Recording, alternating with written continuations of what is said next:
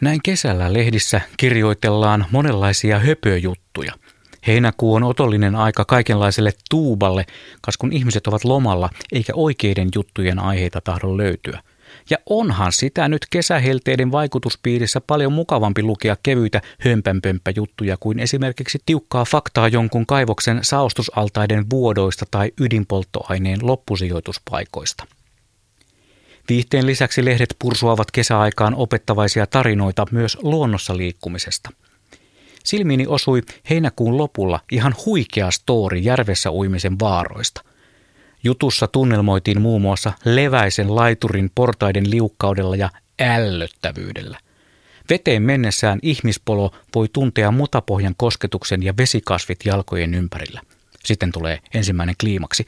Mitäs jos jalkoihin osunut ällötys ei olekaan kasvi, vaan hukkuneen ihmisen hiukset? Onneksi toimittaja on kysynyt asiantuntijalta, joka lohduttaa vesipelkoista lukijaa lottovertauksella. On helpompaa voittaa lotossa kuin törmätä hukkuneeseen, koska Suomessa on niin paljon järviä ja melkein kaikki hukkuneet löydetään. Onneksi on asiantuntija olemassa. Kylläpäs helpotti. Vesissä saattaa asustella myös hirvittäviä petoja. Joka kesä kerrotaan lähinnä mätäkuun aikaan tarinoita ihmisten kimppuun hyökänneistä kaloista.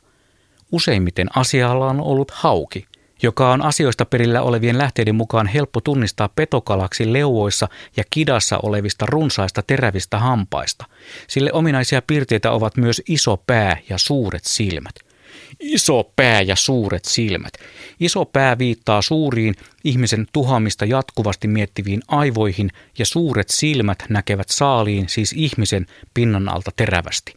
Runsaat ja terävät hampaat paljastavat hauen olevan evolutiivisen tappokoneen ja yhdistettynä isoon päähän ja suuriin silmiin suorastaan tö-ilmestyskirjan peto. Muutenkin luonto on täynnä asioita, joita pelätä. Hämähäkki. Hämähäkki mainittu – Kahdeksanjalkainen ja karvainen peto on monien suuri inhokki. Kuten kaikki nettikeskustelunsa lukeneet tietävät, ovat Suomessa tavattavat hämähäkit poikkeuksetta tappavan myrkyllisiä ja isoimmat saattavat myrkyttämisen lisäksi heittää pelokkaan ihmisen päälle tahmaisen verkon. Huidos siinä sitten lentäviä ja vaarallisia inhokkeja, kuten silmämunia syöviä paarmoja ja korviin tunkeutuvia ja sinne pesän rakentavia hirvikärpäsiä. Entäs sitten käärmeet? Nuo luomisoppikirjan ensimmäisestä tarinasta saakka ihmiskunnan vihollisina tunnetut limaiset kiemurtelijat. Salakavallina otuksina käärmeet vaanivat suomalaisissa metsissä ja rannoilla huoletonta kulkijaa, hyökkäävät varoittamatta, purevat ja poistuvat paikalta yhtä nopeasti kuin tulivat. Maahan jää vain tuskissaan kiemurteleva kansalainen, joka ei tajua mitä tapahtui. Käärme on julma peto siinä, missä hämähäkki, hirvikärpänen, paarma, lude tai iilimato ja kaikkia niitä on syytä pelätä, kertoo eräs nimeltä mainitsematon kesälehti. Palataanpa haukeen ja suomalaiselle mökkirannalle. Jos nyt käy niin huonosti, että laiturin päässä jalkojaan huljutteleva kesäheila huutaa järkyttyneenä kivusta, tempaisee pitkät ruskettuneet säärensä vedestä laiturille ja samalla jalkaan pureutunut kahden kilon hauki mätkähtää rannalle, niin tässä ohjeet kuinka toimia. 1.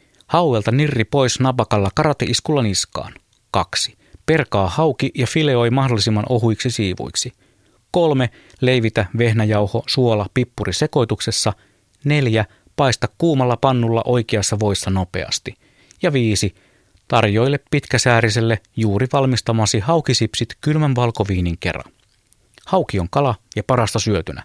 Näin pelko ja peto on tallutettu. MOT.